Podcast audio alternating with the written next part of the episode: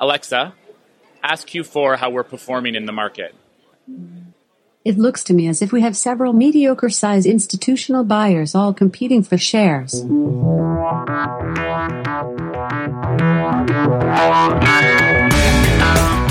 You're listening to the Ticker Podcast from IR Magazine, a roundup of this week's leading stories and industry comment from the world of investor relations.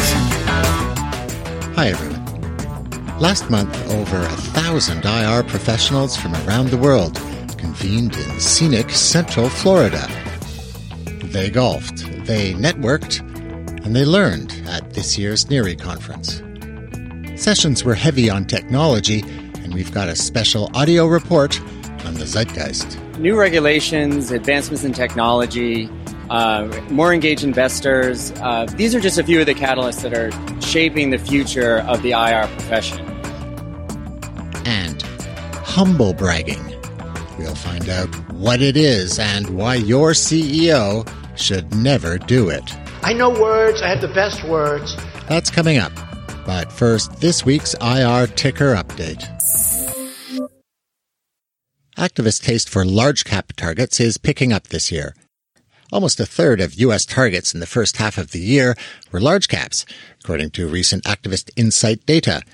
That compares to an average of 27% between 2013 and 2016 and 26% in the first half of last year. U.S. board appointments hit a seven year high in 2016. There were 421 board appointments in the Fortune 500 last year, compared to just about 400 in 2015. Last year's total is significantly above 348, the medium number of board appointments since Head, since Heidrick and Struggles started collecting this data in 2009. IR Magazine's Ben Ashwell sat down with Heidrick and Struggles' Jeffrey Sanders to find out more about how Fortune 500 boards are looking to bring in new and diverse perspectives. So, Jeff, there was a seven year high in board appointments in the Fortune 500, according to your research, yet the number of board seats fell slightly. Does this indicate an increase in board members retiring or are boards getting better at refreshment? I think boards are getting better at refreshment. Mm-hmm. Um, we're seeing boards do far more to make sure that their composition and the skill sets that they bring forward better reflect the strategies of business and what is going to be required to effectively govern the businesses. So, mm-hmm. constantly taking a look at um, what markets are we entering? You know, what's our customer set look like? What new businesses are we getting into? Mm-hmm. And do we have people sitting around the board table that can bring a you know a fresh and interesting perspective to that? Sure. Now, two thirds of the board members appointed last year are either current or former CEOs and CFOs. That may sound like a lot, but it, it represents a decrease of seven percentage points from the previous year. Does this suggest that boards are broadening their definition of what's needed? And if so, are there any kind of functional backgrounds or skill sets that are driving this? Yeah, I would say, I mean, the, the, the functional skill sets that we're seeing that, that are, are being added to boards, I would say as talent continues to play an important mm-hmm. role, sure. succession planning at all, at all organizations, um, at all levels in an organization plays an important role. Mm-hmm. We're beginning to see heads of HR added. We're beginning to see a lot of concerns around cybersecurity. Mm-hmm. And so people who either have expertise in that area or leading companies that have a similar concern or focus are being added. General counsels. Um, if you're a consumer business, certainly bringing uh, in retail and e-commerce perspective, bringing a social media perspective, those are all areas where we're seeing our clients focus on. Mm-hmm. And, and, what tips would you give uh, to onboard uh, the, some of these sort of first-time board members? Uh, what advice would you give your clients when, when thinking about that?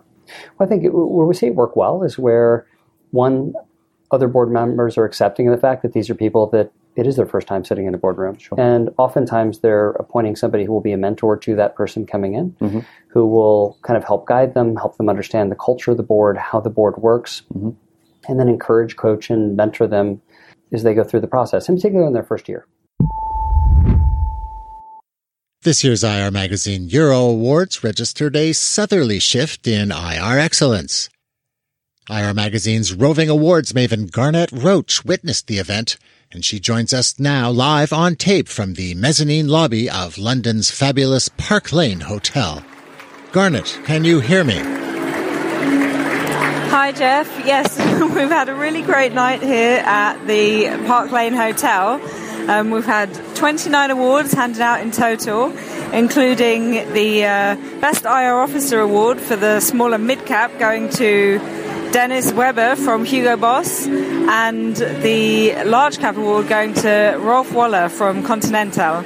In the overall investor relations category for the small and mid caps, we had um, taking home the award and the number one hotspot for the best overall investor relations in the large cap company went to Spanish firm Iberdrola, once again taking home quite a few awards in the evening.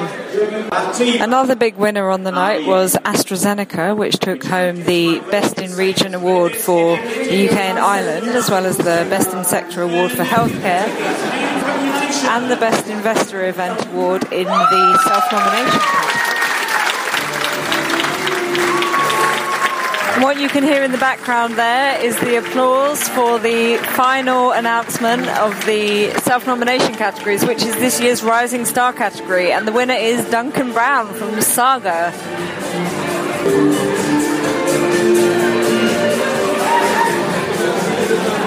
Say I much prefer to uh, receive an award for uh, performance in La La Land as well. So uh, that's, that's a swing and a miss on, on my behalf.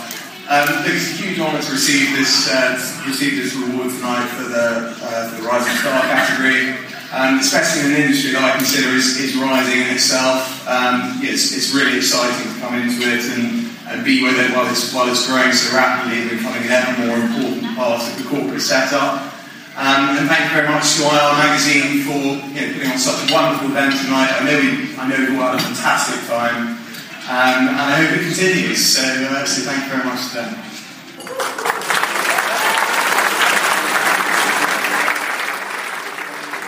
We've now got all the winners up on stage, all celebrating. We've got Adidas, Amadeus, AstraZeneca, BASF, Deutsche Post, T-Mobile, and a whole load more having a fantastic night at the IR Magazine Awards London 2017. Garnet Roach. The Euro Awards followed on the Euro Leaders think tank held at Berenberg's London offices on Threadneedle Street. And now, the many moods of NIRI. 2017.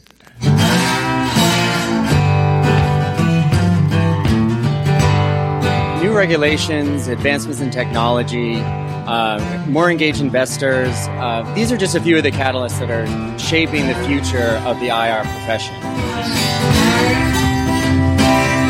When we looked at this program, we wanted something to provide solutions to the challenges that we're all faced with every day that aren't addressed in the old play, IR playbook.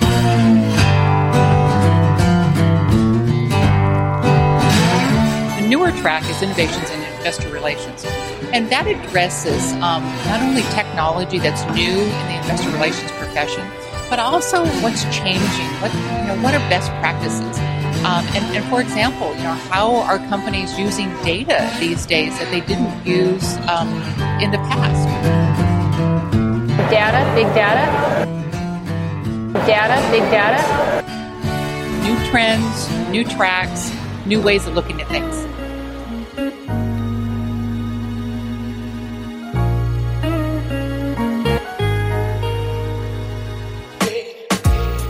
robo advising, uh, electronic trading, systems, uh, machine learning, artificial intelligence and data trend and pattern recognize. These things have a tendency to create abundance, abundance, abundance, abundance, abundance, abundance, abundance. I'm very optimistic about the future. When I started doing proxy contests 30 years ago, if you wanted to communicate with a shareholder, you had to actually do a mailing to a shareholder or hope that some newspaper published an article. Now, you know, you can tweet. Everything's really being driven by mobile. By mobile. Mobile.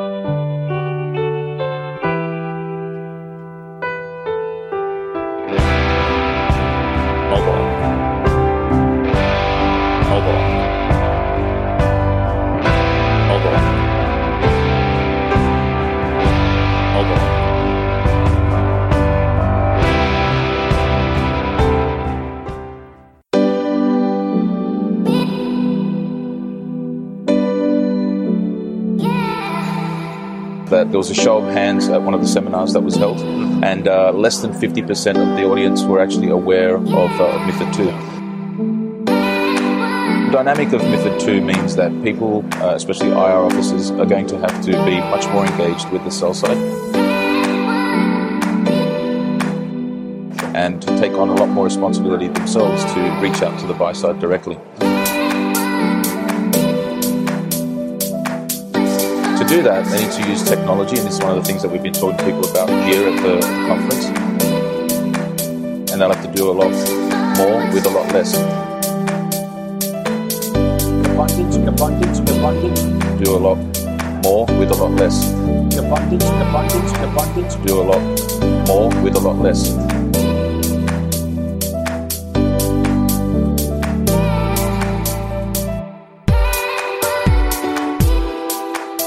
It's an entirely different profession than, than a lot of people think of it as.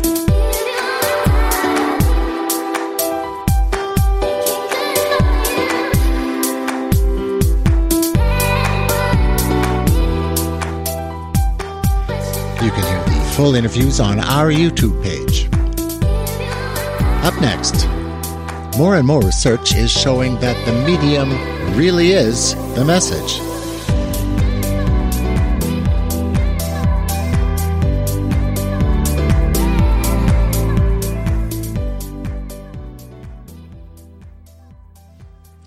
In general, quarterly performance is something to brag about.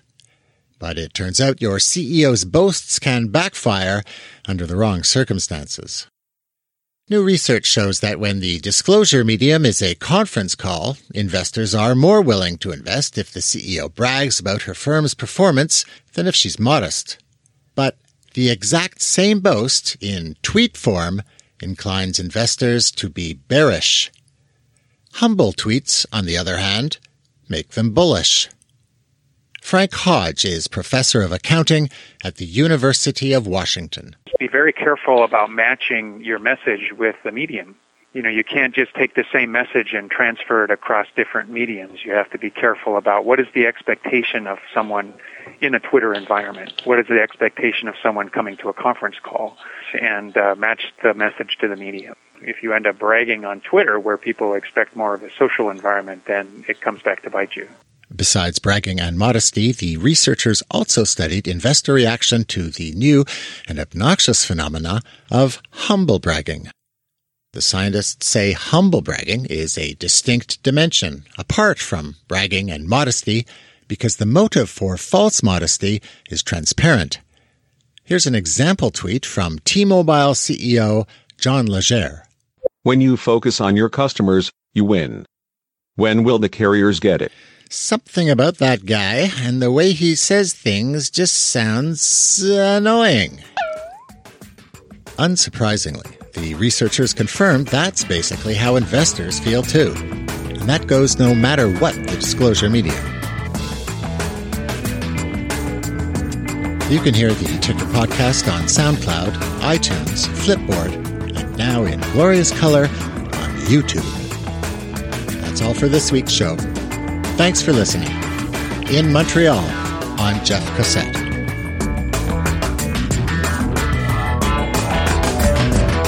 You've been listening to the Ticker podcast from IR Magazine. For free access to all the latest global investor relations news and analysis, register at irmagazine.com or download the app.